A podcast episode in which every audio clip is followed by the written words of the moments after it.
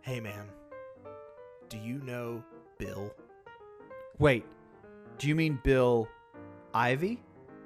No. Bill Sasquatch? Nope.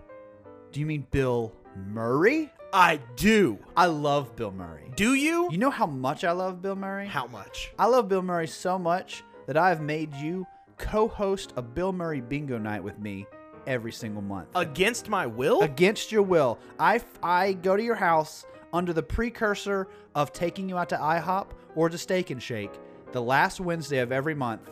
I roofie you, bind and gag you, and drive you in the trunk of my friend's car so it's untraceable to the Crying Wolf in East Nashville. And then I make you co host, against your will, a Bill Murray bingo night. Can I admit something to you? Yeah. I'm kind of into it. I know. I've always had a bit of a kidnapping fantasy, and you make it happen.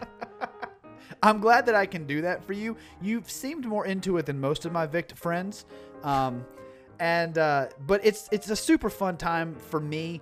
Uh, you're mostly drugged throughout throughout the course of it, but it seems to everyone else seems to enjoy it. yeah. You know what my favorite part of that is? The Bill Murray. The butt stuff. Oh right, well yeah, but that's just like a standard Wednesday.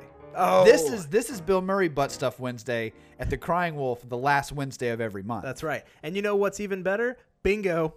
butt stuff. You are now listening to High Five the Podcast, a movie podcast for people who like other stuff too. Now let's join our hosts, Q and J, as they broadcast live from the writer's room. The show starts in one.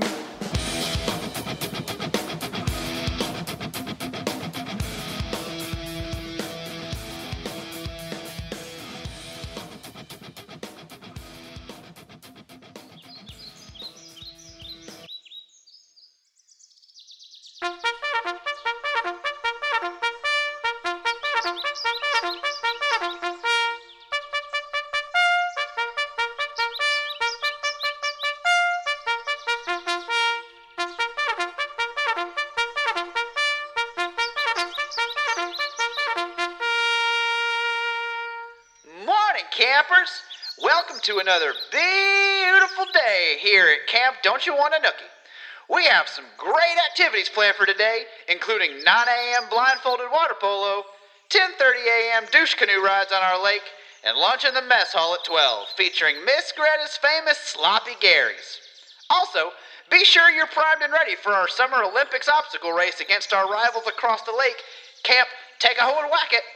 This is our year! And for all you summer lovers out there, remember, safety is key. So no more fucking in the knife barn. Have a nookie day! Should we high five? High five!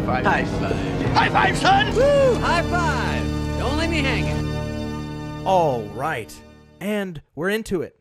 This is yet another wonderful episode and another wonderful summer spent at camp. Oh man, summers are the best. Um, you know, I'm I, I'm here, one of your hosts, Jay, with my camp partner, co-counselor Q, Q. and we are here at camp. Don't you want a nookie? That's right. And we are talking about our top five favorite summer camp movies. That is 100% correct. Which And is As quite someone who never went to summer camp. I I found that out. Like right I had before to we use these movies to live vicariously. I actually found that out just before we started recording because I was like, "Hey, you and I should tell some summer camp stories Right. since we're talking about these." I was like, "Cause I've got a ton," and you're like, "Yeah, I don't have." Any I've got whatsoever." zero.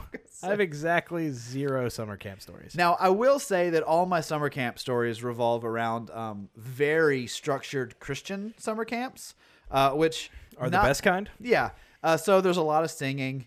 There's a lot, a lot of Jesus skits. Mm-hmm. Um, we did have lip sync contests, which you know, always killed. Right. Always, always standing ovations every single year. uh, Um, Now, are we talking about like when they would throw their hands in the air and they would speak in tongues? yes, that that's- kind of standing that's- ovation? That's, what we call a standing ovation for Gotcha. Jesus. Got it. Perfect. Um, and then, uh, but honestly, most of my summer camp stories are revolve around just trying to glimpse at girls in shorts and scantily clad tube tops, um, Yeah. which is all summer is for uh, for uh, you know 14, 15 year olds. Perfect. Uh, Um, do you? I mean, do you have any summer love stories, Grease style? Well, um, you know, that was there was that time that we went strolling uh, and and made love in the sand. Oh, yeah, I remember that. I was Um, there. It was a girl. It was a girl. Her name was Sandy. Oh, and you made it in the sand. Yeah, we did. I liked it. And um, you know, but unfortunately, our summer dreams were ripped at the seams. It's a I real- see. it's a real that you're- I problem. see that you're taking my Grease reference uh, and doubling down on it. I, I 100% which am. I very much enjoy. Um, there was one time that I went to summer camp and uh, a piece of the space station was possibly going to fall on us. right, I like that. I remember And that. uh, also, I had these two like musical camp dir- counselors that were all into musical theater. It was- Oh, yeah. they were very aggressive about it. And I Did had one this, of them happen to look like Amy Poehler? that she did. It's amazing. She did. Isn't that weird? There was also that one time I went to fat camp. Oh yeah, Yeah. Did one of your counselors happen to look like Ben Stiller? It did. Isn't that weird?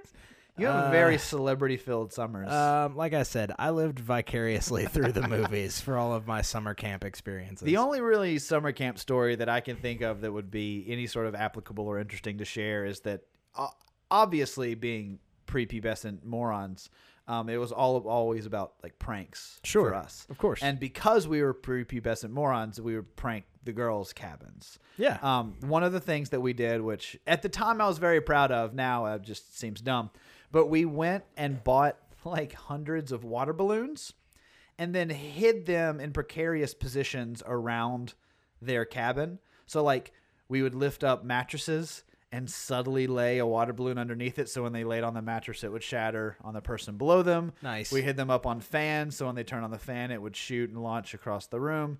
Um, they got us back though by being inherently smarter and better at everything than us and uh, basically went to our cabin when we were gone, took everything out of it and just hid it all in the woods. nice, Which is so much better than making their stuff sort of damp. that is way better. Yes. That's, and way more aggressive. No.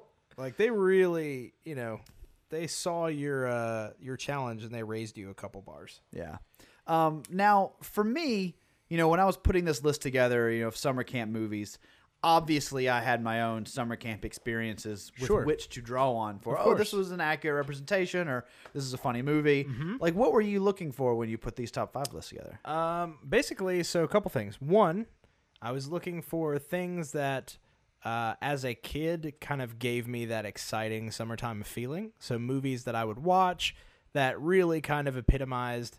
Because while I may not have gone to summer camp, I, you know, I did have summers spent out of school, Right. hanging out with friends, running around the neighborhood, you know, commandeering small countries, just normal stuff that everybody does. Normal- Normal high school stuff. Um, and so I picked movies that kind of really bring that to mind. I also picked movies that, from my memory of just when I think summer camp movies, what right. you know immediately comes to mind. So were- did all of your movies take place like were they about the summer camp experience or did they just take place at summer camps or I will- cursorily I will involved? say I will say the majority of my movies took place at a summer camp and were about like and also were about the summer camp time frame.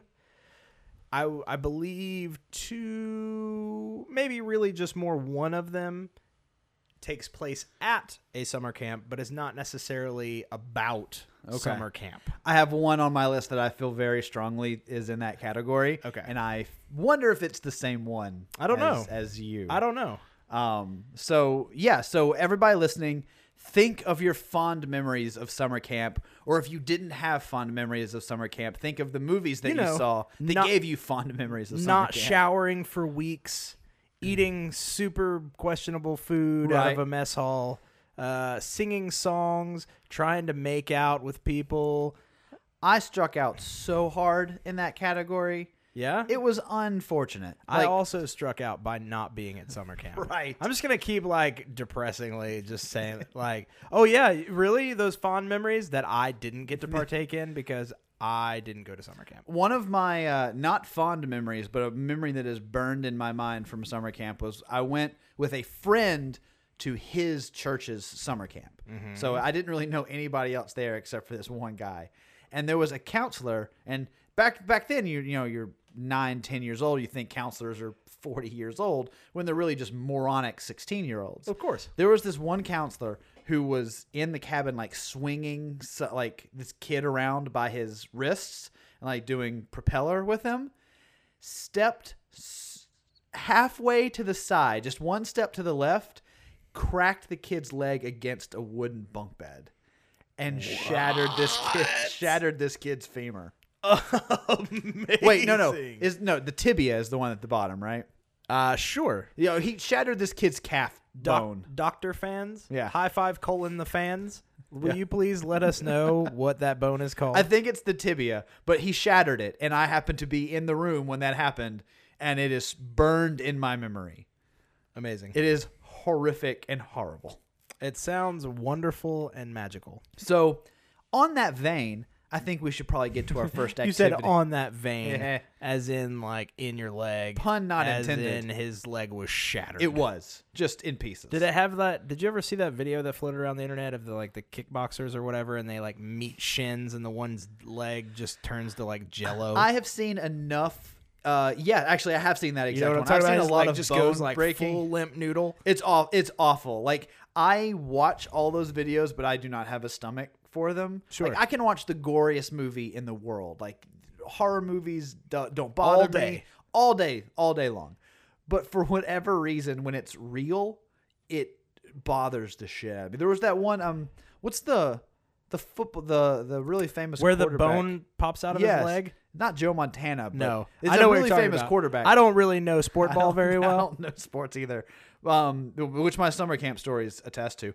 Um, but yes, when he gets hit in his bone, I've watched. juts out of his leg.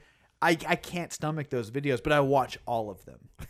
It's like a it's like a train wreck. It's like It- you don't want to watch, but you're like, ooh, this is gonna be good. And I'm, it's like Alzheimer's. I'm like, this is gonna be good. I'm like, why did I watch this? This I is not hate good. it. Oh, another one. Oh, this is gonna be good. Oh, why did I watch it? Ooh, another one. It's Like like piece of candy. Yeah, ooh, ooh, piece, piece- of candy. very much ooh a piece of candy, but it's like ooh a tibia. ooh, a fractured rectal area. ooh something else. Medical terms. Ooh, parentheses medical term. Um, Oh. so yeah, so we got camp movies, top five summer camp movies. I am curious to hear your list. Okay. Um, Thinking of, I'm, I like it. I'm sure you do.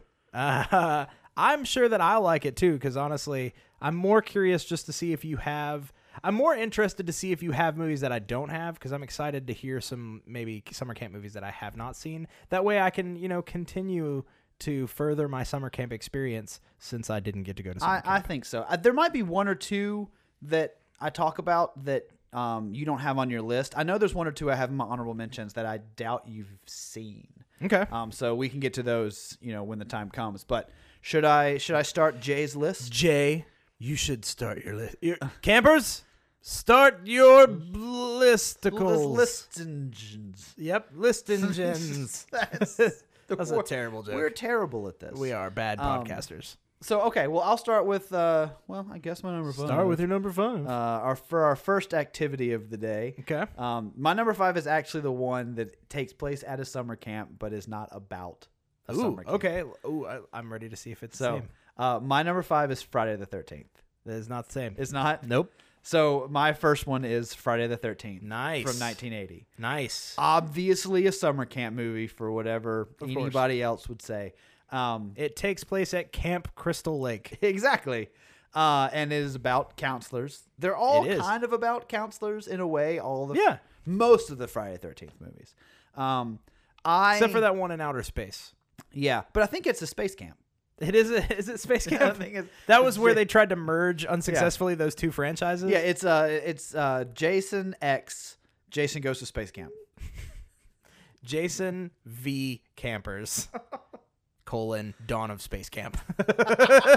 I would totally watch that movie with like just them and the NASA like little things like, hey, this is the anti gravity room. He's like, "Brrr." comes out of nowhere. totally. I would 100% watch that. Oh, now I can't even remember what I was thinking about. to, Oh, be, to be fair though, uh, we're talking about Jason, not even the killer in this movie. that is one of the big things about this movie that I honestly kind of love.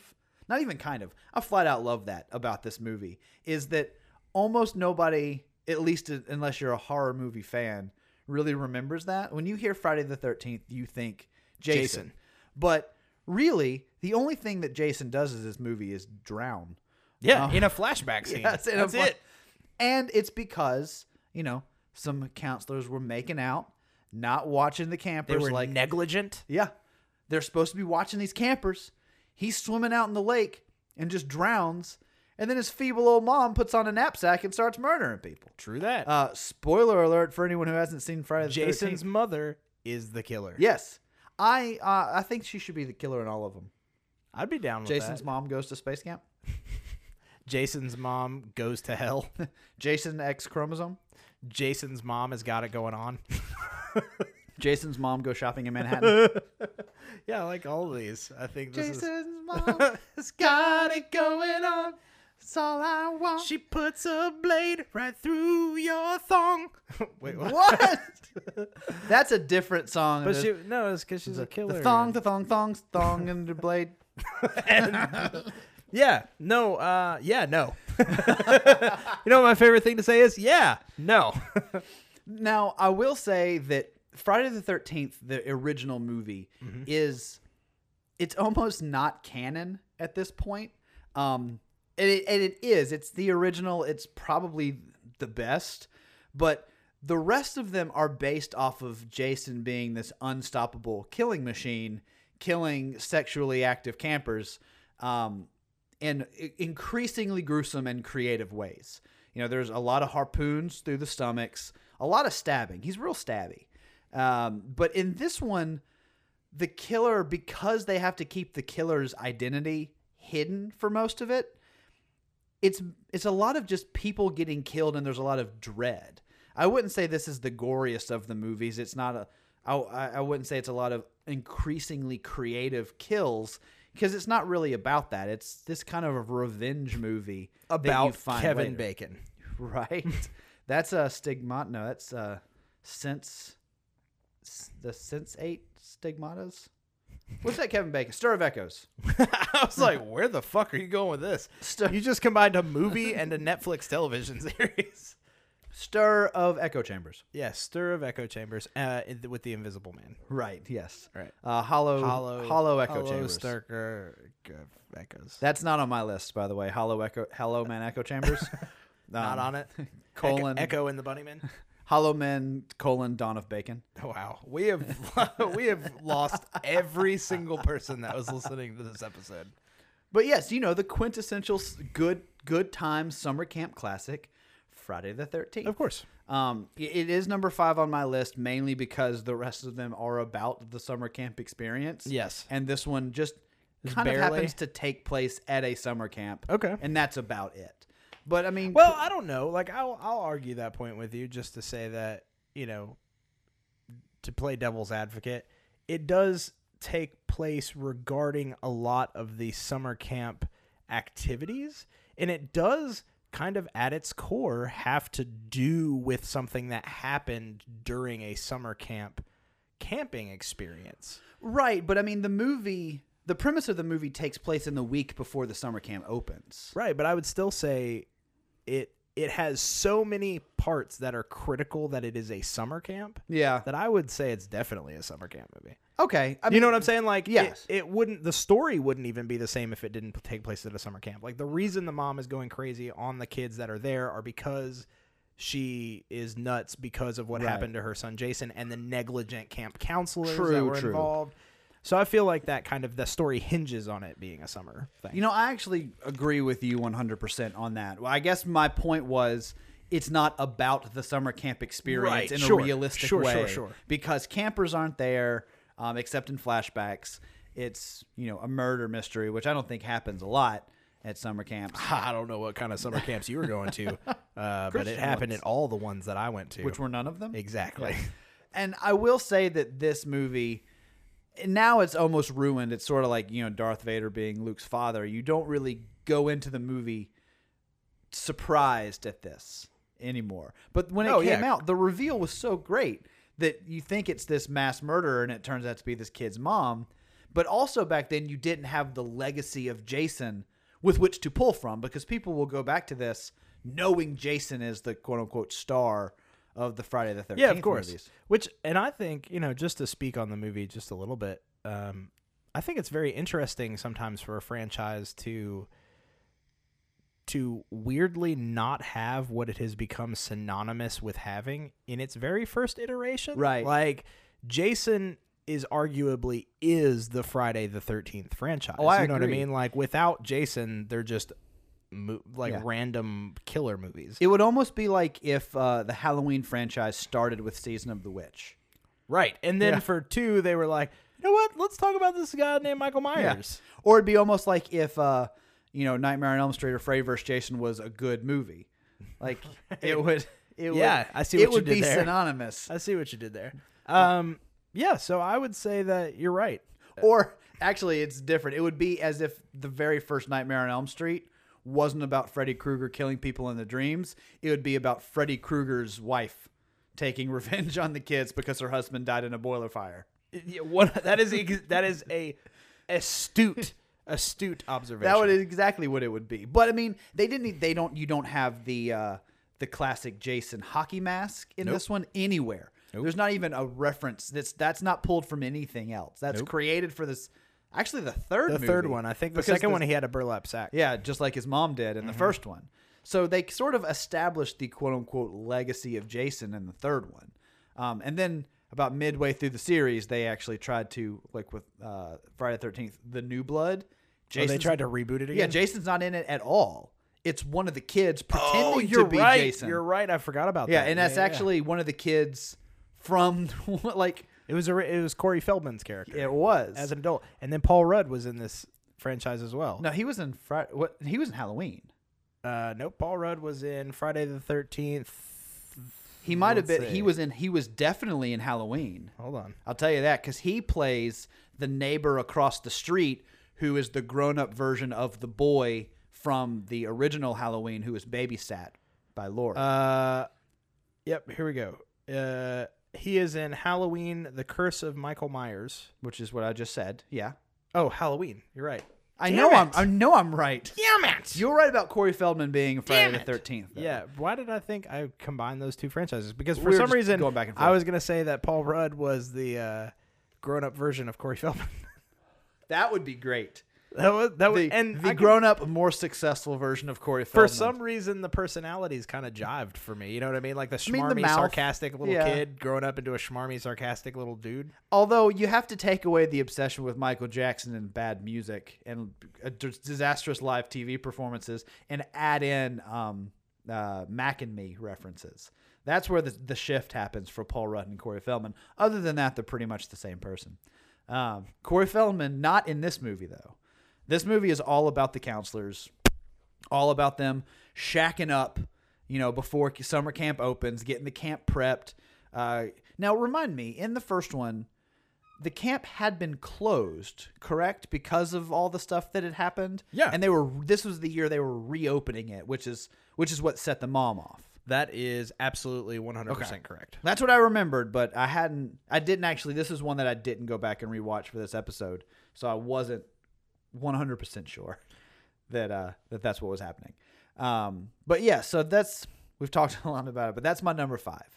Number five on the list, low on the list because um, not truly about the summer camp experience, but definitely a movie that hinges on the existence of a summer camp and its cohorts. Um solid. So So I really like it and I am curious even more curious to see what the rest of your list is considering you you thought that that was the one that didn't fit necessarily the criteria for being a summer camp movie. So please by all means lay your number 4 on me. Okay.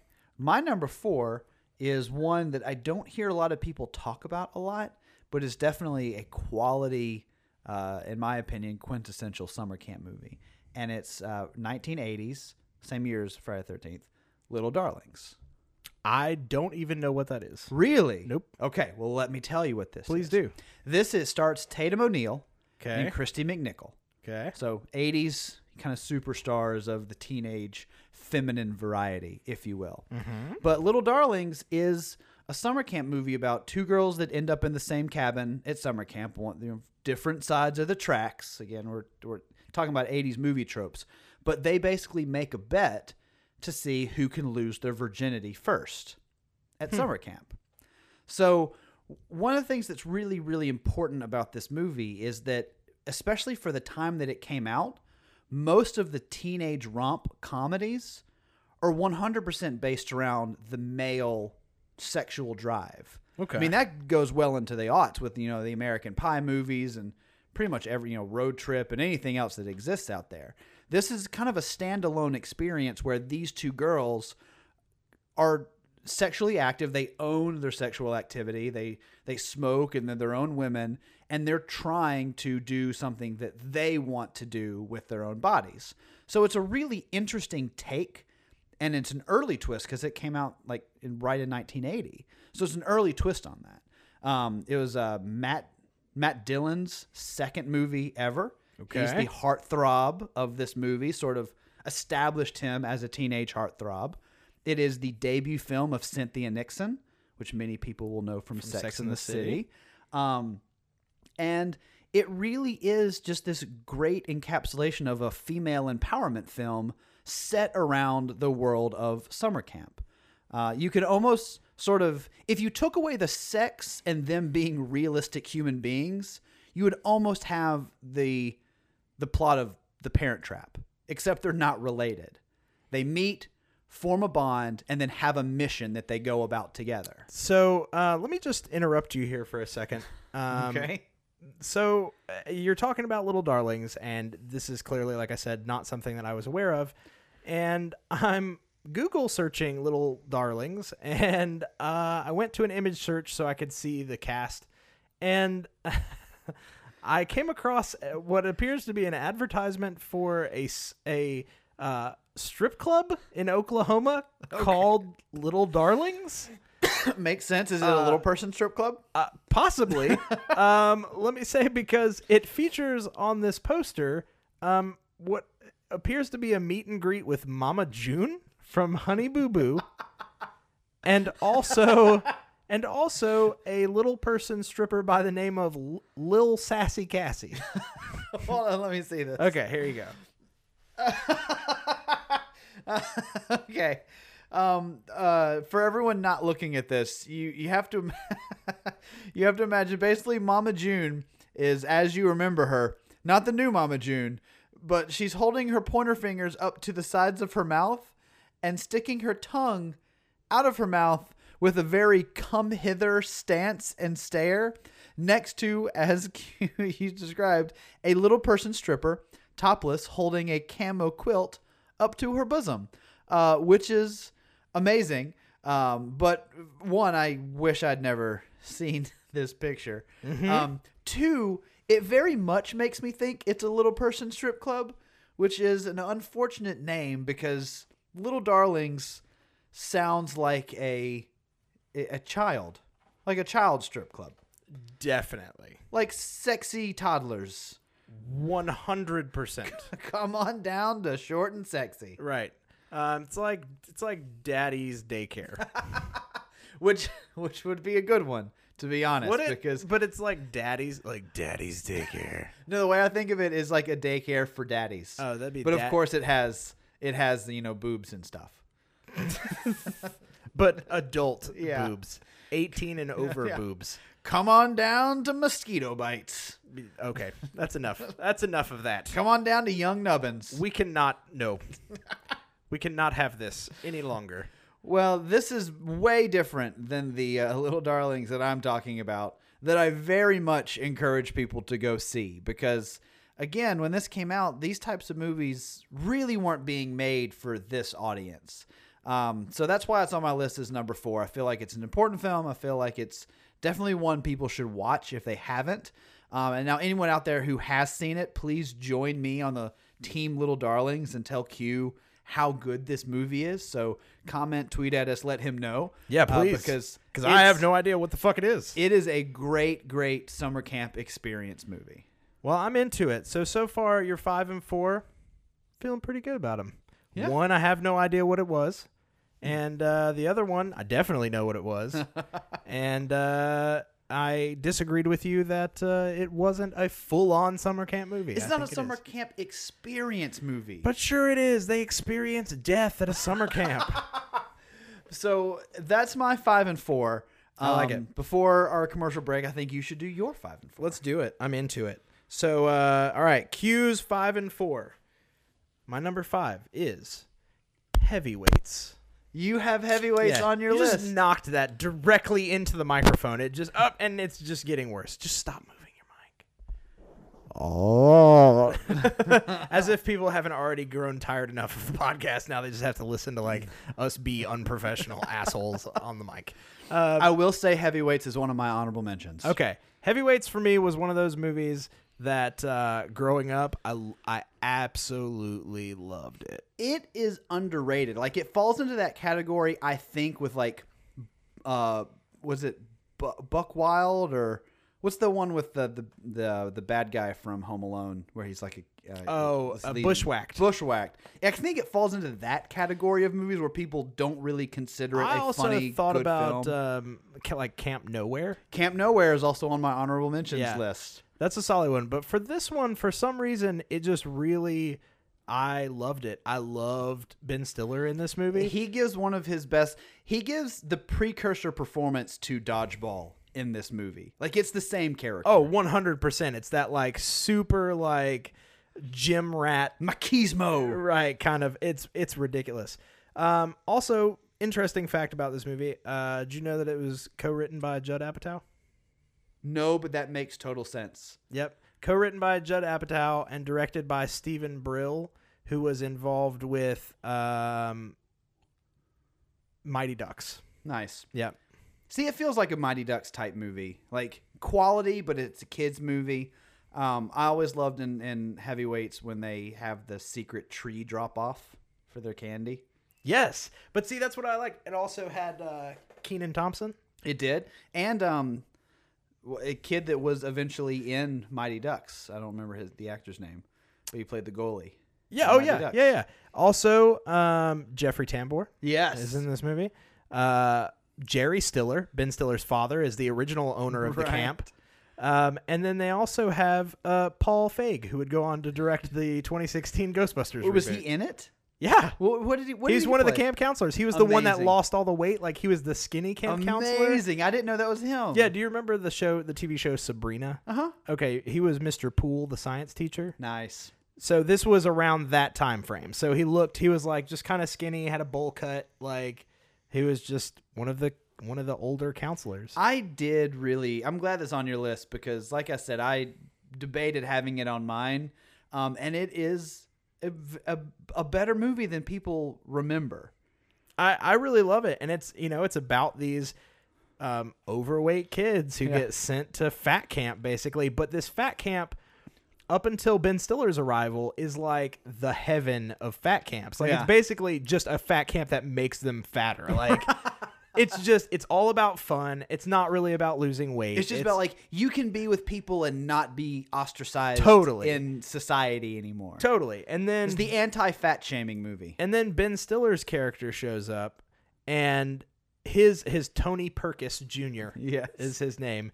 Um, he shows up and takes over the camp, and it's basically he turns it into a fat boot camp. Yeah. and so it basically becomes like him putting these kids through all these like torturous scenarios. Oh, it, it forcing becomes like them a to lose concentration weight. camp at one point. Like they have like bunk checks. and Yeah. they're like their their punishments are like super crazy. Yeah, and then it then it becomes them um, fighting back against Yes. him basically, and like having a, a a revolution against Tony Perkis and basically his downfall again. But he's like keeping.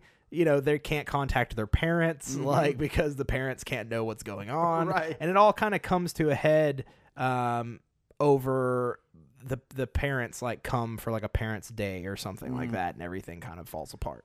Um, but it's awesome. Like it was one of those movies that I legitimately, I okay, like I didn't have any summer camp experiences. I didn't have any summer camp experiences to draw from, but I had hoped that this is what camp was like, minus Ben Stiller. I was like, these kids legitimately look like they are having so much. Like you were fun. hoping that the first 25 minutes of the movie were what summer camp was. One hundred percent. I was just like, this seems fucking awesome. Well, and it is. I mean, I never went to a, a fat camp. I probably should have, but um, it was that idea of you're away from your parents, you're with people that you're friends with that you are like and that you you know have activities with that you share and enjoy.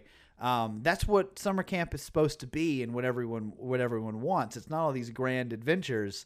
Um, and then they have a grand adventure when they do a revolution. Um, but yeah, no, I agree. This is a good one. I, I'm glad that one of us had it on our list. I did want to talk about it. I did want to talk about it regardless. And you know, I it was on my list because my list is Hooray. awesome. Um, all right, so yeah, so that's my number five. So moving right along to my number four. My number four is Friday the Thirteenth. Hey! That seems weird. Weren't we just talking about that movie? D- you didn't tell me that it was your number four. I know because you know I just wanted to save the surprise. um, so basically, my uh, number four is Friday the Thirteenth. I totally agree that it is a camp movie. That's why I said that. Um, but just a couple things on it as well. It totally epitomized some of those camp experiences. It went more for like that sexual energy of like a Right. summer camp. So you've got all these like horny teenagers running around that are just like, yeah, we're you know we're free. We're out from under the parents' yeah, eyeball. we're horny teenagers. we're just gonna. b- b- which they may have well have said in that movie. They, they basically did. I'm pretty sure at one point they were just like, "Hey, I, we're horny teenagers. How are you?" um, but for me, that was one of those movies that it uh, it just totally. I also much like heavyweights. I was like, I wish this was what summer camp is like. Without the murder. Just lot. No, that's fine. Oh, murder is with- fine. with yeah, the- just. with I the hope it's murder. just sex and just senseless murder. I like that somewhere on someone's rap sheet for their resume and as an actor, it just says horny teenager number three Totally. on it because they definitely didn't have a character name. no, not at all. It's like it's like a pantsless guy, topless female. yeah. That's basically it. Horny topless teenage female. Um, that sounds like a weird spin-off of Teenage Mutant Ninja Turtles. Horny topless teenage females. Death death fodder number three. That's it. Yeah. Hey, speaking of, um, this is unrelated to this movie in particular, but um, I think I had shared a video a while back, and I, I know I might have sent it to you. It's the, song? Uh, yeah, Yeah. The I think the band is Howie's All Right, or is that what It's it's, one called? of the actors from the league. It's John John Latrujo or or La, La, shit John LaJolie. That's There his it name. is. LaJolie. Um, but he has an amazing song that is basically about the experience of watching for the first time as a kid yeah. a like summer camp slasher flick. I had never heard of this, and then you brought it up and showed it to me, and I watched it probably three or four times because the song's really catchy, totally. and it really does vitally capture what it is to like kind of fall in love with someone who you know is about to be murdered on, on screen. Well, and because I mean, I don't know about a lot of people out there, but you know, when I saw this movie, it, I was probably, I don't know, somewhere between like eleven and 13 Mm-hmm. for the first 12. time, and uh, yeah, some may call it twelve.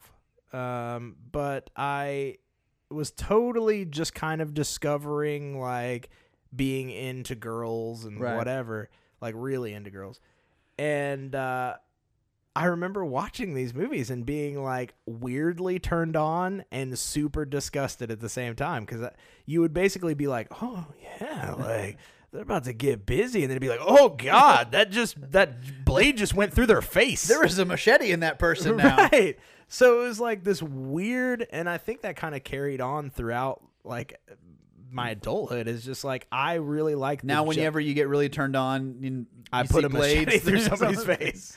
I'm not sure if that's how it's supposed to work. Oh okay. Um, It I know feels they, I know they great. say love hurts, but ah, Love ba-doo-cha. hurts. I liked it, uh, but I'm not going to reward it. So, uh, but yeah, for me, so that you know, that's something I wanted to touch about or touch about. it is, it is something I wanted to touch about. you know those Mama Junes. It is not something that we touched on yeah. earlier. Um, but there was this weird kind of like sexual violence connection for some of these summer camp movies in general that had that were of the horror ilk. Now, this is an, you bring up an interesting thing because that is a very common trope in some of these movies, like the sexual violence. Yep.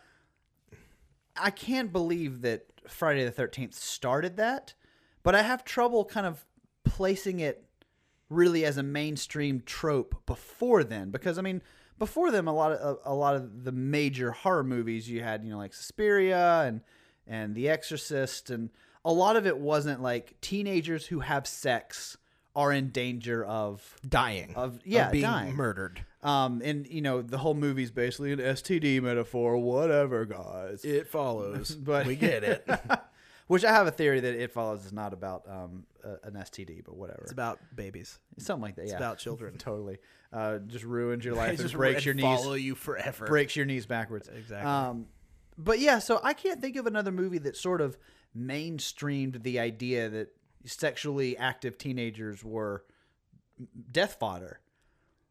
Oh, for sure. Can you? No. Okay. This is that's what I'm saying. Like I feel like in my mind this kind of started. it. But this is a great opportunity for our listeners out there to tweet at us if we're Yeah. wrong, kind of pinpoint it for us. Tell us when the whole summer camp sex and violence thing started. Like when did that become a thing? Right. I would love that. Um so that's my number 5, man. I mean, that's my number 4. So my number 5 heavyweights, number 4 Friday the 13th. I love it. Pretty solid. Off to a good start. I, I think so. So we'll do a commercial break. We'll have some activities, some summer activities, and we'll come back for our second session. Um, and uh, we'll probably move locations. We'll probably move into one of the cabins or the mess hall, and we'll come back and do our top three. That sounds great. I love it. Let's do it.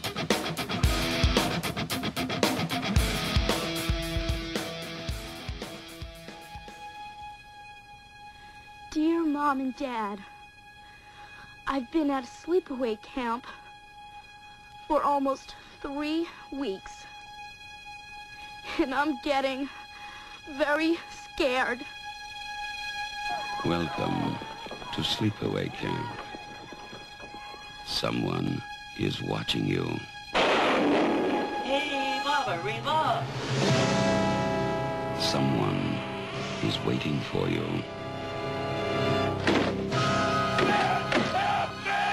Someone wants to scare you to death.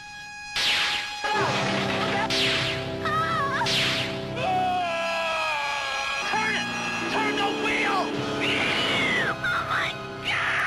Sleepaway Camp. You won't be coming home.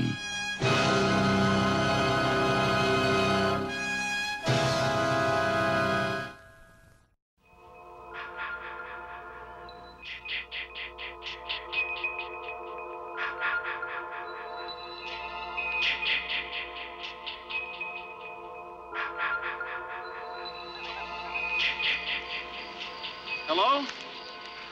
Who's that? Oh, hi. What are you doing out in this mess? One.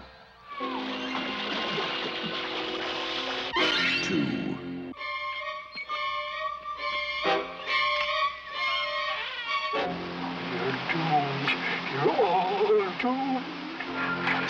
Three.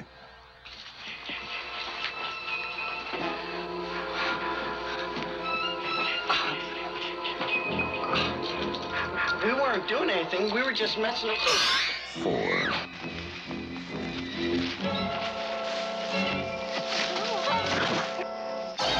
Five. Six.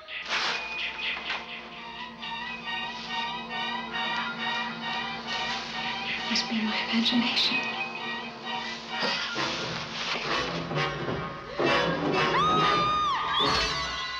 Seven. Can I help you?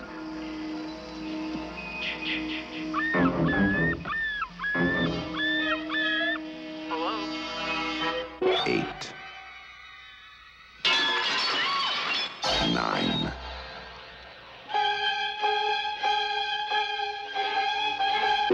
Ten.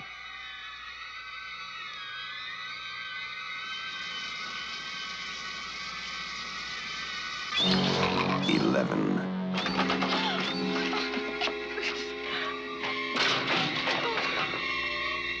Twelve. Friday, the 13th. You may only see it once. but that will be enough.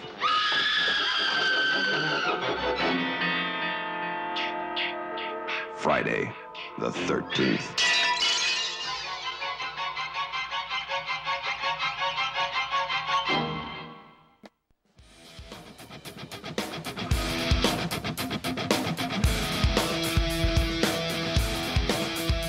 All right, and we're back, broadcasting from the book. Welcome back, campers.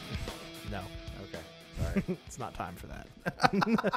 we don't have we don't Just- have we don't have time for. I that. love it when you just flat out refuse to yes and what I'm doing. You're like, welcome back, campers. You're like, no. I was like, oh. We're not. we we will have none of that. You didn't listen in improv class at all, Q. No, Yeah. See? You're no anding. no, You're no knowing. no, Stop it. no. Okay. All right. So, uh, so Jay, it's time for you to jump us back into our list. Uh, I believe you're at your number three. Yeah, I'm at my number three. I kind of want to fly through these because I don't want us to be late for dodgeball. Okay. Um, but I'm going to not the movie, the activity. Um, but, But, the my- movie yeah. too. I don't want to be late for that. Yeah. But that's not a summer camp movie. We'll get to that when we talk about dodgeball based movies. That's fair. The top five dodgeball based movies. Um, my number three, uh, we've actually referenced, I think, two or three times already in this podcast, but my number three is the quintessential summer camp movie, Meatballs. nice. It is, you know, from 1979, so it predates every movie that we've talked about so far. Are you a fan of Bill Murray? I, you know what? A little bit. I like the man. I like the Hmm. would've- man.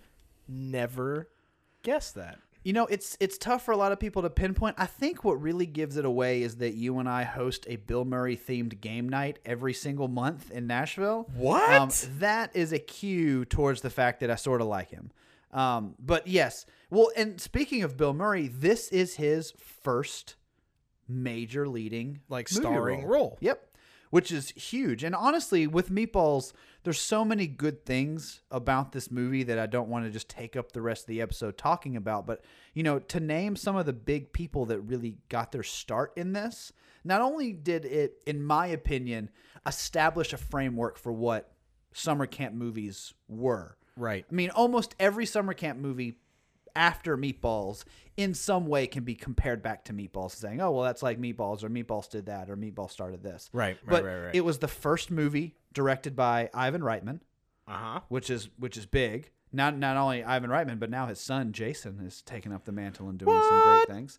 But it was his first major studio directing gig. They wanted somebody else, but they dropped out at the last minute, and so Ivan just was like, "I'll I'll do it." Turned out that he is a great filmmaker. Who knew? So that is pretty great. First on-screen starring platform for Bill Murray. And this is where Bill Murray and Harold Ramis first collaborated on a movie set. And as we know, Bill Murray and Harold Ramis would go on to do many great things down the line. So to have this be kind of their first collaboration is, in my opinion, pretty important. And then they would famously fall apart. Yeah, that's that's sad. long and, time. and we won't we won't talk about that because I think we've touched on that in a lot of other episodes. But um, one of the things that's interesting about Bill Murray is that they wanted him for the role, they cast him for the role, but because of his obligations to Saturday Night Live, they didn't know if he would actually be able to do it, and he never told anybody if he was. He never confirmed to anybody that he was going to do it. Like he said, yes, I'm there, but then would never follow up with anybody after that. So no one had any idea leading up to the day he was supposed to be on set That he would actually be there. if he would show. That's crazy. So everyone was just kind of like waiting on pins and needles for him to show up, and they were saying, like, I this- hope this works out. exactly." And then he just showed up, and he was like, "Oh yeah, I was going to be here the whole time. I just didn't tell anybody." Amazing. So even from an early age, Bill Murray is fucking with the system. He was legend. And I Wait thought, for it. dairy. Dairy. Um, you know, yeah. Wow, that lost momentum fast. You know what? That's what I'm really good at. just losing momentum just very quickly. stealing that momentum.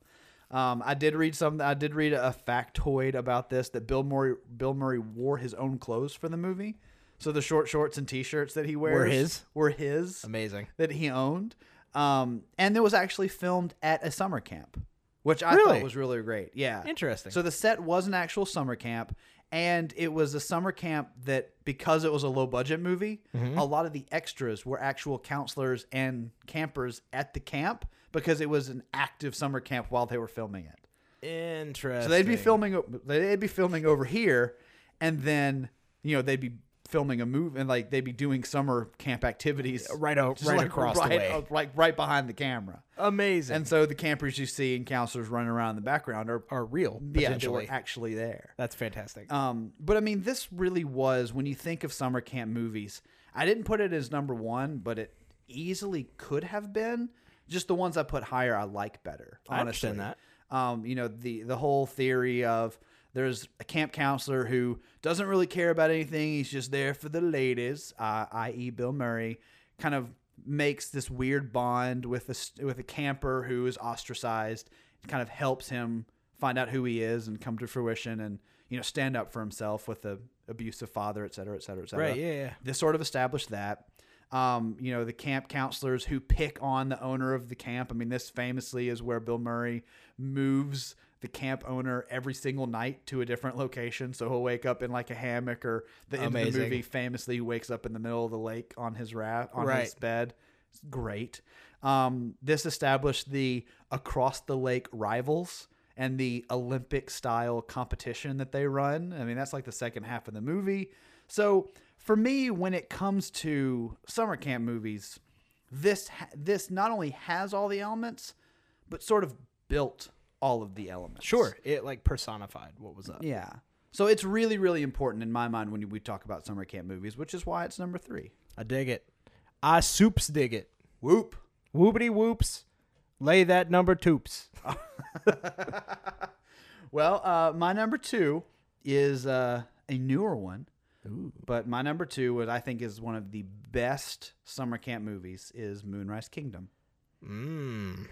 Now, Okay. this Now- is Okay. this is one where you could say, well, it's not really a summer camp. That's movie. exactly what I was gonna say. but it totally is a summer camp movie because the Boy Scout area that the main Uh-huh. character leaves Uh-huh. is a summer camp. Okay. It's a Boy Scout summer camp. Sure. And he runs away and joins the girl from the family who wouldn't allow her to go to summer camp. Right. And they go and start their own camp on moon, uh, you know, in this Moonrise I'm Kingdom on this island. surprised that you considered Friday the Thirteenth less of a summer camp movie than this. I I have to go back to the s- the word, the very key word, a summer camp experience. Okay. movie. All right. Because a summer camp, a, a movie that takes place at a camp, isn't right off the bat a summer camp experience movie for me because it doesn't capture the idea of a summer Sure. camp and the experiences that you, You have know, there. your my favorite summer camp movie, Terminator Two, how it just took place during the summer in between schools. Right. Yeah. Um, fuck you. uh, no, but like for this one, this is one. One is one of the most Wes Andersoniest movies that he Totally. has made. 100%. Extremely quirky, but this one, you know, one of the experiences that all almost all summer camp movies try to personify in some way. I mean, Meatballs did it. Uh, Little Darlings did it. Even to a degree, you know, Camp Nowhere and some of those others. It's this idea of summer love. Summer lovin' had me a blare. and Oh Moonrise Kingdom. It's number two. Uh, No. Um, but anyway, that that idea is almost synonymous with summer camp. You know, you think you're going to go away to camp and you're going to have this camp love and you're going to find this girl and you're going to go back and you know you're going to find this guy and you're They're gonna gonna go back fucking and- like jerk off while Yeah. watching them change clothes. exactly. That's what you think about when you think of camp. Totally. But this movie, that's the premise of this movie is this kid who's at camp that doesn't really fit in, finding this girl, and they have a connection, and he has this first true classic summer love. And that to me is what makes it a summer camp experience movie. Is it's mostly outdoors. It's very, you know, camp y, if you will. See what you did there. yeah. Clever. Um, and it's about the classic trope of finding your first summer love. Yeah, it's But like it's a, it's a complete- trope on a rope. But it's completely told through a Wes Anderson filter, which I love the Wes Anderson filter. I think w- Sure. the way he That's the tells best stories- Snapchat filter, for sure. Yes, the Wes It just- Anderson filter. It just adds like a 1960s feel to It just everything, pu- and then it puts all those like paper doll clothes over Yeah. you, so it's just like everything becomes like 60s or 70s cravats and and then for some reason, um, Bill Murray and, and Owen Wilson are in the background yeah, that just of the automatically filter. puts them over your shoulder, for for whatever. and you get a sweatband and some aviator sunglasses. that would be awesome.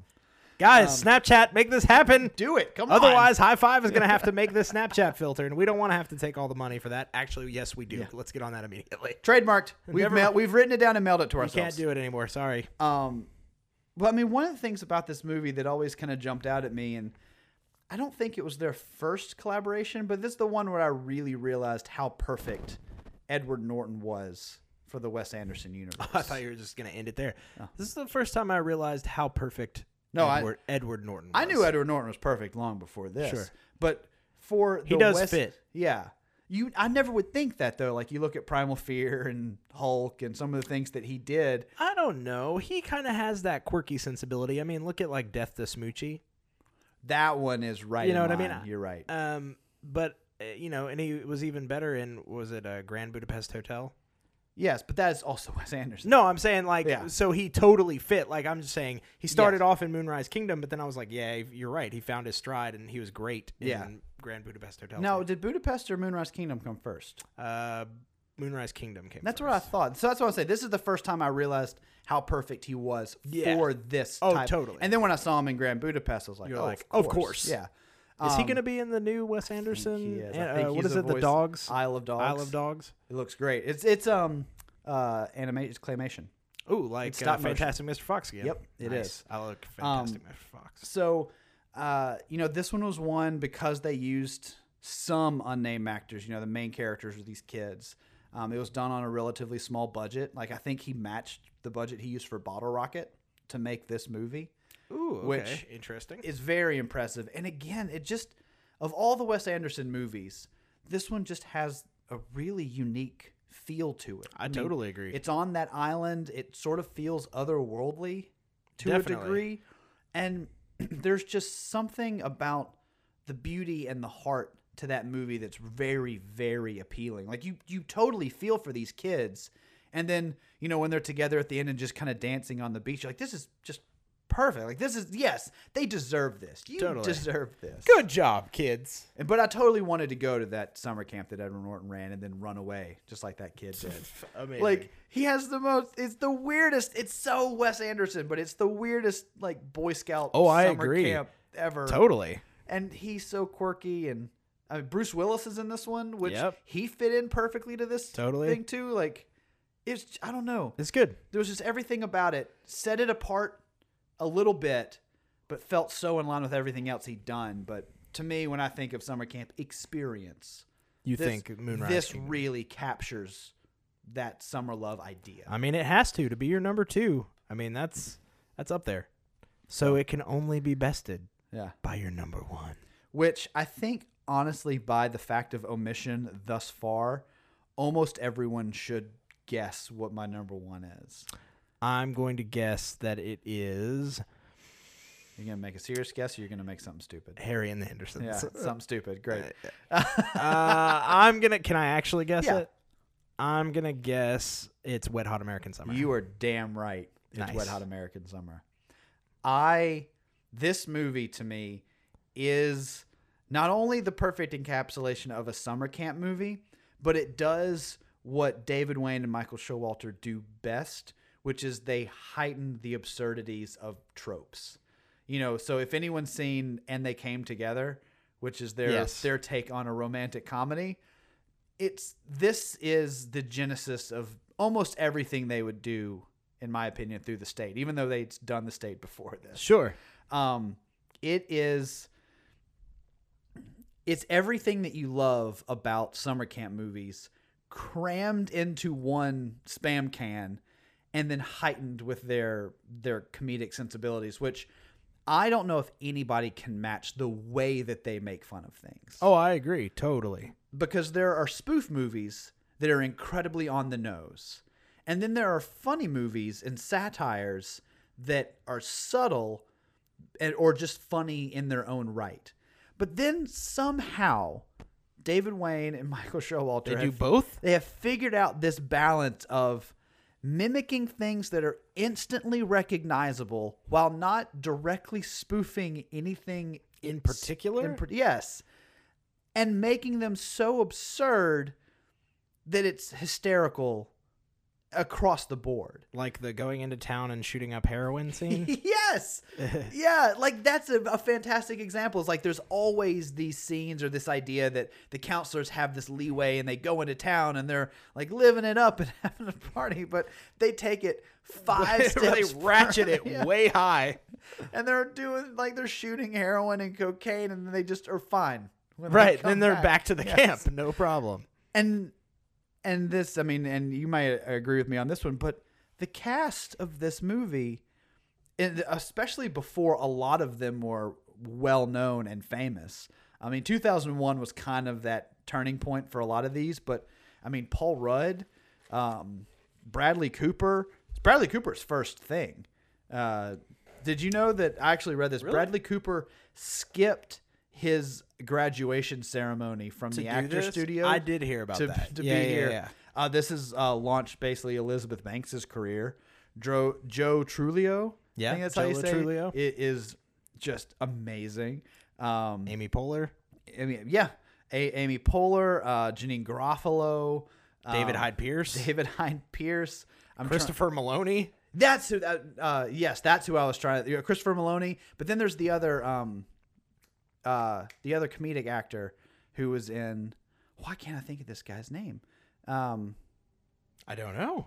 oh, Moreno, Ken Moreno. Oh, Ken Marino. Ken Marino. who he's a staple of like the Wayne Yes. group. Like, That's from why I the was- state and all that stuff. That's why I was very upset that I couldn't remember his name, and just the plethora of comedic oh, talent. Molly Shannon. Oh is in yes. this. Oh my God, Molly Shannon, and her her B storyline that has nothing to do with anything else is so great. Of these unbelievably knowledgeable kids helping her through, her, her divorce. divorce and her just like slowly breaking down like while she's just doing arts and crafts and with then these her little basically kids. falling in love with, With one of the kids. It's just so great. And the first scene that comes to mind for me whenever I think of this movie, and there's so many good parts, but one of the first scenes that I think of is the scene where Michael Showalter is trading his coat with the girl.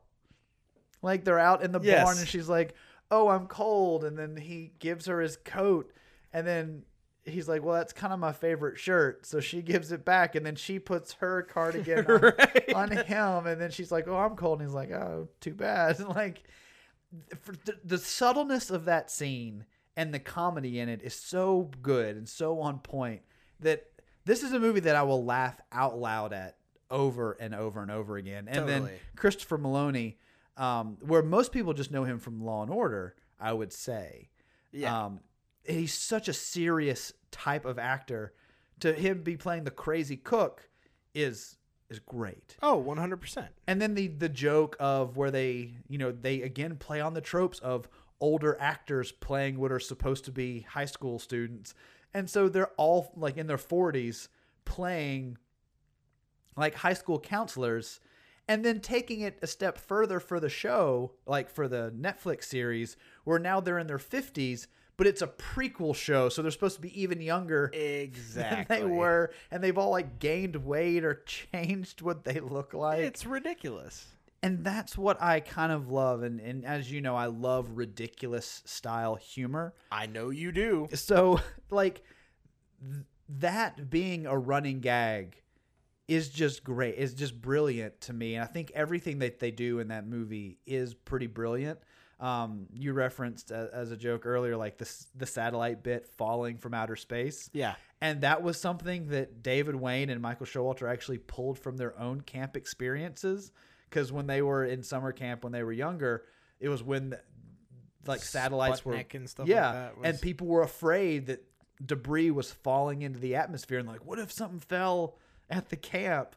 And then it does fall at the camp in the movie and causes that electrical storm that the kid is oh, it's just and it's hard to describe when you try to describe to people how funny the movie is and you you say what happens, they're like, I don't see why that's funny, but they're not seeing the heightened element of Sure. how m- further they're taking. They're t- like when when they're reacting to the talent show and it's like the dumbest joke ever, but then they cut to and they're like puking, they're laughing so hard. Um, I also love when Ken Marino, anytime a kid catches him doing something wrong, he drives him off in the van and throws him in the woods. Oh, totally. and turns and then comes around. back Yeah.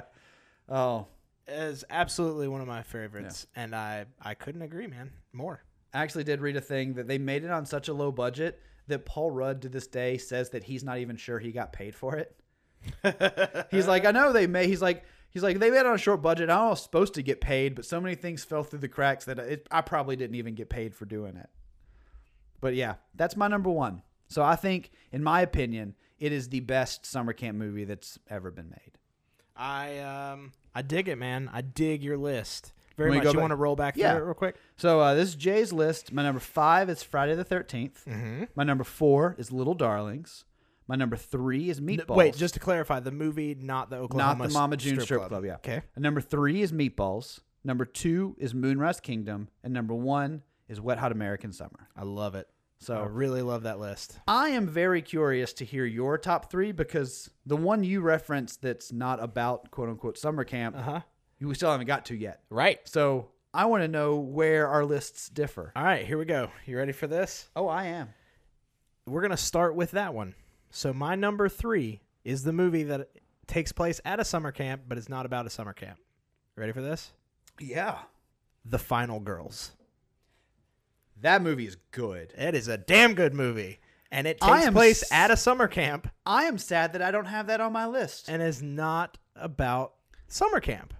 It's you know what? actually- You're right. It's about a movie of That summer- takes place that- in summer camp. So that's what made it earn its place on my list. Didn't I recommend this movie? to You did. Yeah. you did. So and I good. hadn't seen it. So basically, just just for the audience, um, I don't want to say too much because I feel like this is probably a movie that a lot of people haven't seen. I feel like it didn't get a real big push when it came out. I'm honestly very upset that I don't have this on my list, and I kind of want to reorder some of the ones that I have. now. late. I know it's locked in. I've already said it live. Um, so Recorded. so Final Girls. The basic premise of this is uh, it's about a girl, um, Thaisa Farmiga, whose mother Malin Ackerman was Vera Farmiga. Uh, correct. No, that's her sister. Uh, her mother, Malin Acker, played by Malin Ackerman, was an actress who was very famous, or I'd say very famous, but who was famous at one point for starring in a camp slasher flick. And through the course of this movie, they kind of her, uh, Thaisa Farmiga, and some of her friends get transported into the film. One of her friends being the very amazing Thomas Middleditch.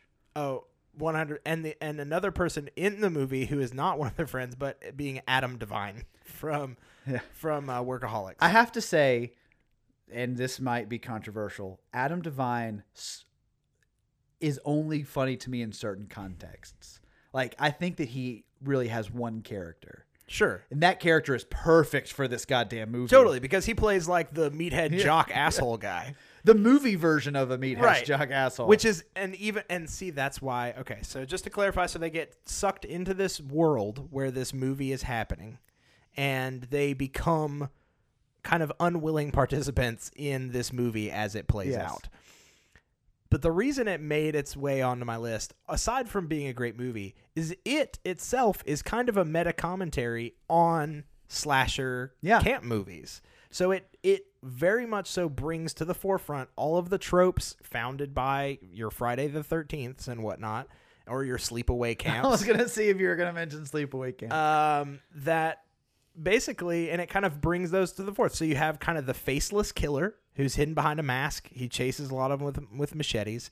You've got your trope characters. So you've Right. got your slutty girl. You've got your like jockhead, you know, asshole douchebag. You've got your guy. like virginial, virginial, like good girl. right, which is the Malin mo- Ackerman. which is Malin Ackerman. So that's Thaisa Farmiga's mother is that character. But then what's funny is you've got them all juxtaposed with the guy, the characters that get sucked into the movie. Yeah. Um, which kind of also mirror some of the character tropes. Sort of. Um, and but They're- then also they're commenting on like how they don't fit into it. Well, what's interesting about that movie is that if you, you know, look back through the history of cinema, tropes are always common, but the type of tropes change. And so the horror movie tropes of like the 1980s and the and the movie tropes of nowadays are very different while they definitely have caricature tropes. So it's basically watching the tropes of now times mix with the tropes of then time. So like, you know, the 1980s tropes, you have like the overly slutty girl and you had the virginial, you know, good girl and you had the jock and you had like the unwitting camp counselor who doesn't know anything. Well, nowadays you have like the overly obsessive pop culture nerd, and you have the strong willed feminist character, and you have like the level headed good girl, but that still has like sex and, and smokes and stuff. Exactly. And then you have like kind of a, a schlubby friend. And those all Matt don't mesh with the tropes of the 80s, and then watching them interact is is great. And that's kind of what makes this movie a quintessential camp movie for me Yeah. is because it it totally has to do with all of the camp movie Yeah. slasher tropes that we're talking about, but giving it a fresh, unique Yeah. spin. And it's a fucking good movie. It man. really is. It's I- funny. It's suspenseful. It's kind of heartfelt. Like it deals with some heavy like loss issues and how to cope with that. Well, and one of the meta things that I love about that movie is that because they have seen this film and they know how it ends, they try to subvert the story to help characters that they like. But the same things end up happening, but in different ways. It's almost like Final Destination. Like when you avoid death for one person in one way, it finds them another way because the story still has to progress for this quote unquote movie. And then they, so they have to figure out a way to basically go outside of all of it and figure out a solution. Exactly, and that's I don't know something about that is just crazy to me. I, I- love it. I really like so that movie. it, that's why it cemented its its spot on my number three. I like it. Um, all right, so moving right along to my number two. My number two is Ernest goes to camp. You have an Ernest movie on Of here. course I do. That's one of my honorable mentions. You know me. I know. I love Ernest. And for some reason, the Ernest Goes to Camp movie, just like Ernest Goes to Jail, those are the two movies that I think of most. I also, every once in a while, can throw in Ernest Scared Stupid or Ernest Saves Christmas. Saves Christmas for me is, is But- high on that list. This is, uh, this is, not only was it a great 80s camp movie that I thought of because it kind of, I don't want to say showcased a realistic camp because it's fucking Ah. Ernest, but it was filmed in Tennessee. It was It did filmed ha- at Montgomery Bell State Park. It did have parachuting turtles. It did. It totally did. Um, so basically, I mean, this movie, to be honest, it has all the tropes from all of the other movies that we're talking about. You have the kind of relay versus another uh, external camp. You have kids trying to uh, learn their own self value and self worth. You have the kids being, um, you know, kind of fighting between um, like unfair camp counselor people. Um, and then on top of all that, you have Jim Varney. Jim Varney basically playing a the southern version of a Pee Wee character. He is a grown man playing essentially a a man with the mentality of man-child. a ten year old Yeah. uh, who i- who works at this camp. Yes. Basically, he's not attending it; he works there, Yeah. and um, Well, he can't ever fix the sign. He always falls off a ladder and hurts himself. Right. But it's kind of one of those things. For some reason, Ernest was a huge part of my childhood. Like, um, there was a TV show that he used to have as well called Hey Vern, I'm on TV. Or Yeah. Hey, yeah, it's I think it's Hey Vern, I'm on TV. Um, but Ernest, the Ernest character, was a huge part of like my upbringing. Oh, I'm not going to disagree with you there. And- I love I I watch the Ernest movie so much. The only reason it's not on this list for me is I don't consider it a really good movie. It's not a good movie. Yeah. But see, that's the thing. It's not a good movie. But it's a camp movie, and it's a it's a movie that I think of when I think summer camp. Like I immediately go to earnest. Like it just epitomizes that kind of fun and Yeah. silliness. I always think of the bus that they make into their like destructomobile, like Yes. their their roving fort.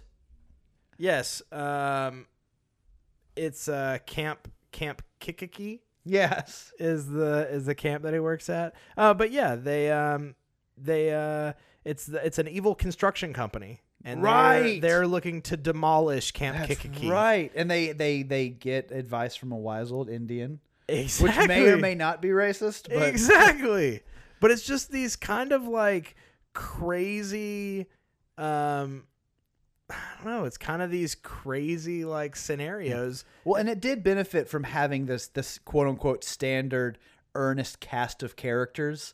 Uh, I don't know the actor's name, but the guy, the, the the overweight guy with the eyeballs that go back and forth really fast. Yeah, he's he- the cook in it. yes and then his silent friend. uh, Almost, yeah almost it- the original Penn and Teller. yeah you've got eddie and uh bobby wayne Yeah, bobby, Bobby. bobby is the silent one bobby Yeah. come here bobby let me tell you something bobby I don't know how he does that thing with his eyes, but it's awesome. um but uh his that actor's name is uh and i don't know how you even pronounce this g-a-i-l-a-r-d gayard Yeah, sure. Gillard Sartan. But basically, he is that's Yeah. the that's who he is. He's the guy from the Ernest movies that always did the like crazy like Now, fast. back he and forth. wasn't in I'm- Scared I'm- Stupid. No, he was in Ernest Saves Christmas, Ernest Goes to Jail, and Hey Vern, it's Ernest or, or Yeah. the Ernest TV series. The, uh, the three that I think of when I think of the Ernest quote unquote canon is Ernest goes to jail, Ernest scared stupid, and Ernest. I mean Ernest goes to camp, and Ernest um, and Ernest uh, saves Christmas. Ernest scared stupid is kind of that outlier of this is my last major theater outgoing Right, because you yeah. have like Ernest rides again and a couple like Ernest, goes to Africa. and Ernest gets an enema. Like there's a lot of them after Right. that went like straight to DVD before Jim Varney passed Yeah. away. but oh, R.I.P. Or played Slinky Dog in Yes. Toy Story. Yeah, that's Yeah, right. he was then totally they got the a, voice of Slinky Then Dog. they got a, a Jim Varney impersonator for Toy Story finish Three. it. Um, so that movie, like I said, there's not really a lot to be talked about about the movie. It's not a great movie, but it is a summer camp movie, and it is one of those that holds a really big nostalgia, you know, kung fu grip on my heart. Just because when I grew up, that was uh, uh, summertime. I always watched that. Oh movie. yeah, me too. And it is an honorable mention for me. I did Good. want us to talk about it a little bit. That makes me very happy. So basically, check it out. If you haven't seen it, it's a terrible movie. but it holds itself in high esteem because of, you know, it's a it's a summer movie. I would just recommend you have an earnest binge session where you watch all just the like- ones we listed. Yeah. Ernest Saves Christmas, Ernest Goes to Jail, Ernest Goes to Camp, and, And then if you have maybe if you- time, Ernest Scared Stupid. right with the snot monster. The rest of the rest of them, not worth your it time. doesn't matter. You don't have to watch Yeah. them. We go ahead and give you a pass. We've watched them for you. Yes. Um, all right. So that brings me to the number one. And I'm anxious. Can you guess what my number one is? I want it to be Wet Hot American Summer. You win. It's Wet Hot American Yay! Summer. High High five. five. That means Looks we like get we got another Jinxies on the way. I'm so happy about this, Jinxie. yeah. So, yeah, absolutely, unequivocally, Wet Hot American Summer is my favorite summer camp movie of it's all the time. best. It's the best that's ever been made. it takes just like you said everything you enjoy about summer camp movies it gives that to you but then it also kicks it up several more notches to make it absolutely absurd right. but still enjoyable um, it has some of my favorite quotes or lines from it Give me some. uh, one Give of me my some. favorites is uh, is the uh, chef Christopher Maloney Uh-huh. and how he consistently will say like weird things randomly. One of my favorites is "I'm gonna go fondle my sweaters." Right, and they're like, "What?" Or the I forget the actor's name, like the redheaded guy who's his assistant. Yeah, yeah, yeah. But he's like, "What?" He's like, "Nothing." right, and he's like, "Did you just say I'm gonna go fondle my sweater?" He's like, "No," or he's like, "I'm gonna go hump the fridge." Yes, and, And then he's he was like humping the fridge. uh-huh. he's hump the fridge, right? I think at one time he's like, uh, "I'm gonna go look for my ass cream." yes. And they're like, "Did you just say you're gonna go look for ass cream?" He's like, "No," and it's just like he keeps saying like these very weird like Yeah. It's not even like and it's the the common trope of say something weird, someone says what, and they'd be like, "I'm gonna go get the ice cream." Like Right. something that could sound like it. He just says no. Right. Did you just say that? And he's like, no. Yeah. And it's like, yeah, Oh. he did. That was so weird. But the fondle my sweaters was the one that always got me, and I don't know why, because that's such like a weird Yeah. statement just in general. Um, and it's not even overtly sexual. It's just like I'm gonna go fondle my sweaters, and it's like, what? what? Well, and then like the talking about heightening the the trope with you know Paul Rudd, his asshole counselor, like Yes. making out with women and counseling Oh, man. campers while kids actively drown in front of him or steal like uh, speedboats. One of my favorite. Speaking of Paul Rudd, one of my favorite fucking scenes. Okay, so Paul Rudd plays like the douchebag cool guy. he has a scene in the mess hall where he gets upset and like knocks his plate and shit on the Yes! floor. Yes. And uh, Janine Garofalo makes him pick it up, and he is like walking around like a dejected, like his face is in the air, and he's like, Ugh, and he like walks over and like his arms are limp, and he just like reaches down and picks up the plate and just like throws it. It's super mopey. It's so fucking and hilarious it lasts like two minutes. it's so long. It's so long. And I just remember watching that and be like, this is the funniest fucking thing I've ever seen. It's just because it's so like that's oddly acceptable for his character Yeah. because his character is that like whatever man i don't give a fuck Yeah. kind of like god Well, and and in the show, the Netflix show, he rides his motorcycle like into the mess hall, and then just d- dumps it like he, just, jumps, off. of it just like slides two funny things about this movie, and because- since we're talking about Paul Rudd, you know this movie is the reason he got cast in Anchorman. that doesn't surprise Adam me. McKay and Will Ferrell were huge fans of it, especially his performance. This is why he got cast. that doesn't surprise me This movie is also why Seth Rogen cast Elizabeth Banks in um, Knocked Up. okay He told her that he's like, "Yeah, I cast you in this because you're hilarious in that movie." That's funny. I, I totally get it. Like all of that makes sense because these were legit star making roles. Mm-hmm. Like as funny as and and as small as the movie is, these are some of the best comedic performances by some of these these comedic actors. You know what I mean? Like at the top of their game. Oh kinda yeah, thing. Amy Poehler is almost never been better outside of Leslie Nope. man, and her her whole thing with um what's his Bradley name? Cooper. Bradley Cooper, and they're just the theater kids, like Yeah. the resident theater, uh, you know, experts, makes me laugh so hard. Well, and I love the bit that they did in the television show because everyone agreed to come back. Right. And Bradley Cooper came back, but he had so many other obligations that they could only get him for one day.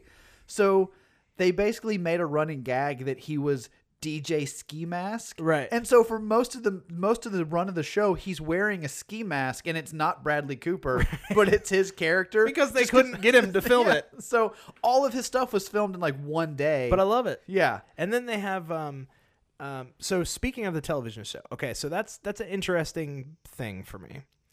I really really really really really clearly love this movie. The TV show was okay for me. It was funny. Right. It was not the movie. I the thing about the TV show, I liked it. And I watched it. I won't go back to it the way I go back to this movie. Sure. And I watch this movie a lot. Um, the thing about the TV show is I o- it's almost the same problem I had with the show The State. You remember that show on Comedy Central? absolutely. I enjoyed their skit show, but the the way their jokes are that that's the kind of the heightened over saccharine version of a trope. I think it works in small doses. Right. And I binged that show. I think if I had watched one episode of that show a week, It would have been hilarious. it would have been better because it'd been like 30, 40 Sure. minute bursts. And I mean, it had a great cast too. Not only did you have the returning cast, but you had Jason Schwartzman. Yes. You had H. John Benjamin. oh, as the talking can of spam. Well, before he became that, when he was like the head of the camp and then yes. fell into a pit of toxic waste and became a talk and became a talking can. It was mixed vegetables. okay, is well, what it was. sorry, my bad. But what's funny is they reference that's a reference from the first movie because um, uh, Christopher Maloney is constantly talking to this or Yeah. is seen talking to this can of vegetables. yeah, Um, and so then they they play it up even more. But the one thing, the one gag that I think hit the most for me in the television series was because in this movie they talk about meeting up 20 or 15 years later or Uh-huh. whatever to do it again or to see each other again and see where they are. And what's funny is because you would expect that's what the series is going to be, but instead this went earlier than the movie. So you have all of these air characters and actors who have aged 15 years beyond Yes. where the first movie took place, and this is supposed to take place several years prior to that movie. So you have everyone. Uh, it's only no, no, a, mo- a month or two. Oh, is it? Because Okay. the movie is the last day of camp. It takes place at the you know it starts. oh, at the, oh, so yeah. then So you waking got up. first day of camp, last day of Yes, camp. so it's Gotcha. the day that all the kids arrive and the counselors get there. Gotcha. So uh, It's like two months earlier. So that's that was hilarious to me is because oh wow I didn't you know what I never realized that I'm gonna have to go back and watch the TV show and bookend it with the movie yeah, because that's what that's what the joke is is that the movie is it takes place in one day. Right. So it's the last day of camp. And the the TV show is called Wet House American Summer First Day of Camp. Camp, right. So it's the same year. It's just when they first meet each other at the beginning of camp before they have all their inside jokes and bonds. that's really funny but I'm gonna have to go back and do that and then bookend it by watching the movie to see if it like, Definitely. uh, see if all the jokes cross over They do to the movie They do, and then that's one of the things that's, that I appreciated about the show is that it's almost a one to one. Like they they spent time mapping it out. Interesting. Interesting. Well, then I definitely want to watch it, and that'll give it more. But I couldn't agree with you more that I think it is definitely the quintessential um, summer camp movie. But may I may I also add or recommend that people check out there's a documentary on Netflix as Yes. well. Um, It's very good. called Hurricane of Fun: The Yeah. Making of Wet Hot American Summer, and it is fascinating the shit that they went through Yeah. to get this movie made. Well, apparently, you know, they filmed it at a real summer camp. Yep. It was raining like every Nonstop. day, and I forget the actor's name, but there's a very famous actor, something like J.K. Simmons or something like that, who went to this camp that they were at as a child, and his pictures on the wall. Mm-hmm. Yeah. So they were like calling him on set, and he's like, "Did you go to this camp?" And he's like, "Yeah, I love that place." Yeah, but it's it's fascinating. Check Yeah. it out. Hurricane of Fun, making a wet hot American summer. That's my list, man. I love it. I love it. And actually, uh, one of the things that, uh, contrary to popular belief, none of that movie was improvised. They scripted out every joke, every gag, every everything. A lot of people think that it's because there's so many funny people and a lot of them are known for improv that a lot of it is made up on the spot. But almost none of it is, which is great, Um, that is very interesting. right? I thought they talked about that though in the documentary, that it was a lot of it was. I- I'd have to go Improv. back and check. I don't think it was. I think I think a lot of people think that it is, but that Just because of Yeah, the but- actors and But what they're David known Wayne for. and Michael Showalter had scripted like just about everything. Interesting. Well, I love it, man. So to give you a run back through of my list, uh, this is Q's list. I've got number five, heavyweights. Number four, Friday the Thirteenth. Number three, The Final Girls. Number two, Ernest Goes to Camp. And number one, motherfucking Wet Hot American Summer. Yeah, that's a Love pretty it. solid list, man. I love your list. I like both of our lists. I think they feel good. We should go watch them. Hey, summer is here. Yeah, So get your asses in front of the television and not outside and watch and some watch summer- these movies about people enjoying the outside I love it. or getting killed. So now it's time for us to go to commercial. But when we come back, we're gonna have some summer games. Summer games. Are we going to compete with the camp from across the Of lake? course.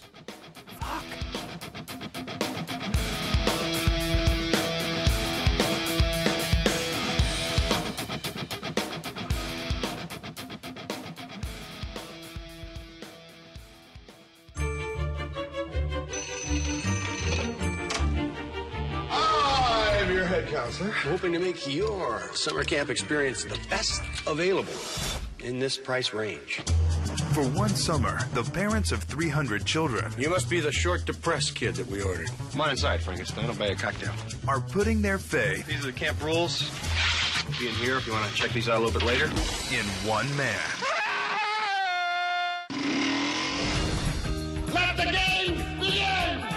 There's no way we're going to beat this team. What are we going to do? We're going to lose. But we can lose with some self respect. It just doesn't matter! It just doesn't matter!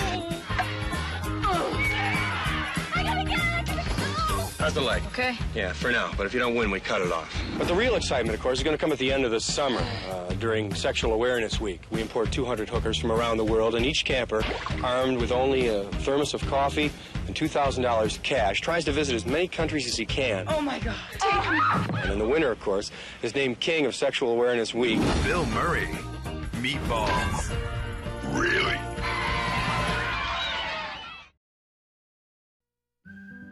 This summer, take a trip back to 1981 with the special people who made summer camp unforgettable.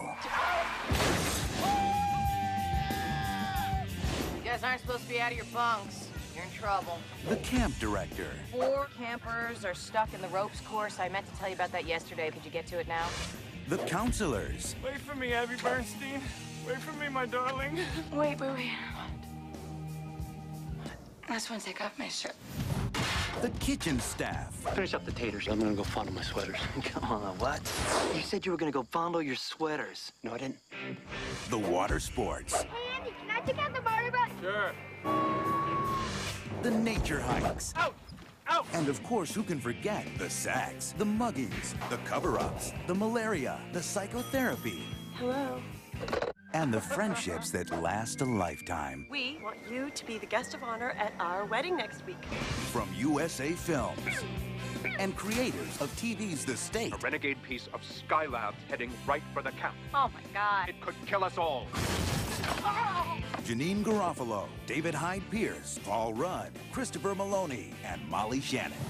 Andy, have you seen my swimming buddy? I was busy. It's your job to make sure kids don't drown. Um. Where are we going? To a big secret pizza party? Wet, hot American summer.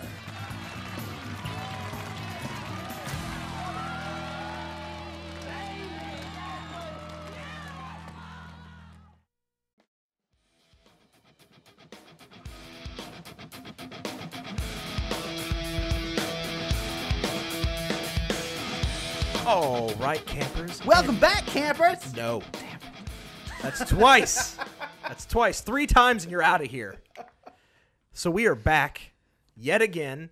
This time, we're at the game fields. This is the game session. That's what they call it, right? At a Yeah. summer camp, I was never there, but the fields where the games happen. Game Fields makes a uh, a pretty convincing argument. Normally, I just called it the Fields of Sadness because I was Yeah. never very athletic. Oh, sad.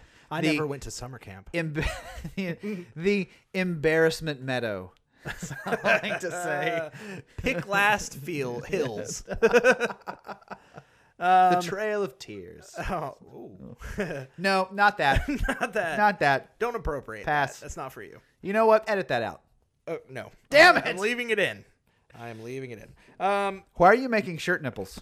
because it's fun. Also, um, I'm currently wearing this super spiffy high five the podcast T-shirt.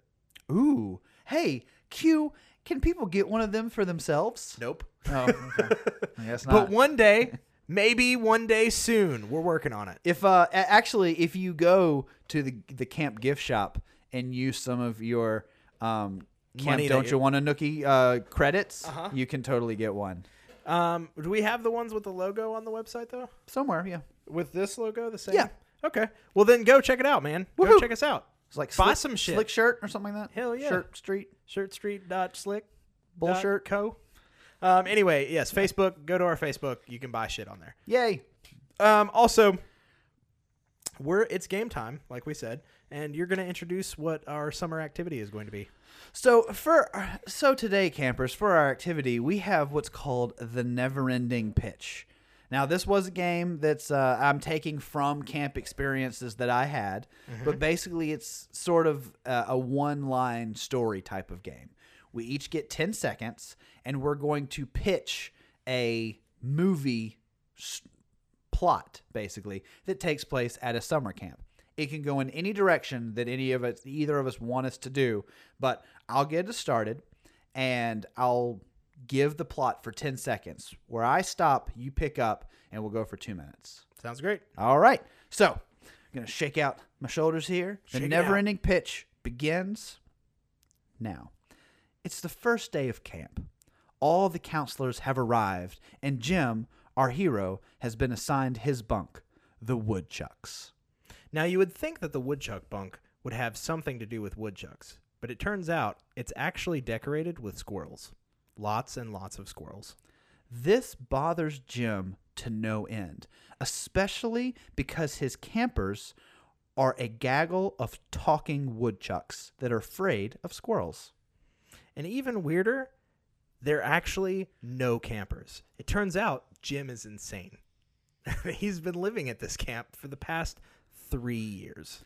And he's taken it upon himself. And the reason that there are no campers is he is systematically murdering every child that comes onto the campgrounds. But not just any children, only the sexually non active children. Because Jim is tired of su- summer camp tropes. and so whenever Jim sees two ac- two children going at it, he gives them a thumbs up. But if it gets playing Game Boy by himself in a corner, He gets the ass. he gets a harpoon through the chest. Yeah. So, uh, anyway, uh, um, but the the actual crazy reveal at the end of this scenario was that it wasn't Jim at all. It was actually His sister Martha, who had cut her hair short and was going through a sex change operation to become Jim, the older brother she idolized from birth. But what's even crazier than that, she had actually drowned at the beginning of the movie. and it was really their mom going through a sex change to become Martha, to then go through another sex change to become Jim. and that is how the story of Camp Do You Want a Nookie came to be. so that was pretty good. Uh, no, I, I liked it. It went a little bit off the rails there. We got away from the talking woodchucks, which I think was probably smart. Which were Um, not real. No, I actually really liked the Beautiful Mind switch, and I do think there should be a movie where the targets are the sexually non-inactive, just to add insult to injury, um, or add injury to injury, or Yeah. injury to insult. Yeah. Because if you're not getting laid, you may as well get murdered. that's right. Because what are you bringing to the? You're not furthering the species. God damn it. Get out of here, dead kids. Um, so so yeah, so that was fun, man. This has been a great time at camp. I, I have enjoyed it. I hope you enjoyed your first experience at summer camp. I did. I one time at band camp, I got a flute, and I You'll st- you'll stuck it notice up that my- um, American Pie Band Camp was not on my list or honorable It mentions. wasn't? No. Although there were uh, two honorable mentions that neither of us talked about that I'm kind of surprised. One is neither of us talked about Adam's Family Values, nope. which I, I don't consider that a camp movie really why not? because it just has a s- small section that takes place in the summer. The camp. whole Bees story is them at summer camp. okay, but like that's not the plot of the movie. Yeah, which is why I didn't put it in my top five. And then, have you ever seen the movie But I'm a Cheerleader? yeah, I love that movie. That one's a good one. Yeah, but um, I don't know. I didn't think of that one, so that's why it's not on my list. I don't think it's better than the ones that we listed, but it's one that a lot of people. I'm surprised you've you've watched. It's really good though. Yeah, that's the uh, it's about the homosexual camp Yes. or whatever, right? It very And much has is. Uh, RuPaul as one of the Mm-hmm. RuPaul's in it. Um, uh, Natasha Leone from Orange Is the New Black. yes, I, for some reason I always think of American Pie for her first, um, because she was like Okay, the yeah, I can see sarcastic that. friend. Yeah, in that. totally. Um, but I always yeah. think of what is that movie Down and Out in Bever- or the Slums of Beverly Hills. Oh She's in that yeah, too. she is in that. Yeah. Um, but those are both very good that people should check out. Um, now, this is basically where we end the show and end the day at, at summer camp. But if you have summer camp movies that we didn't mention that we should have, please leave them in comments or shoot us a note on Facebook or Twitter.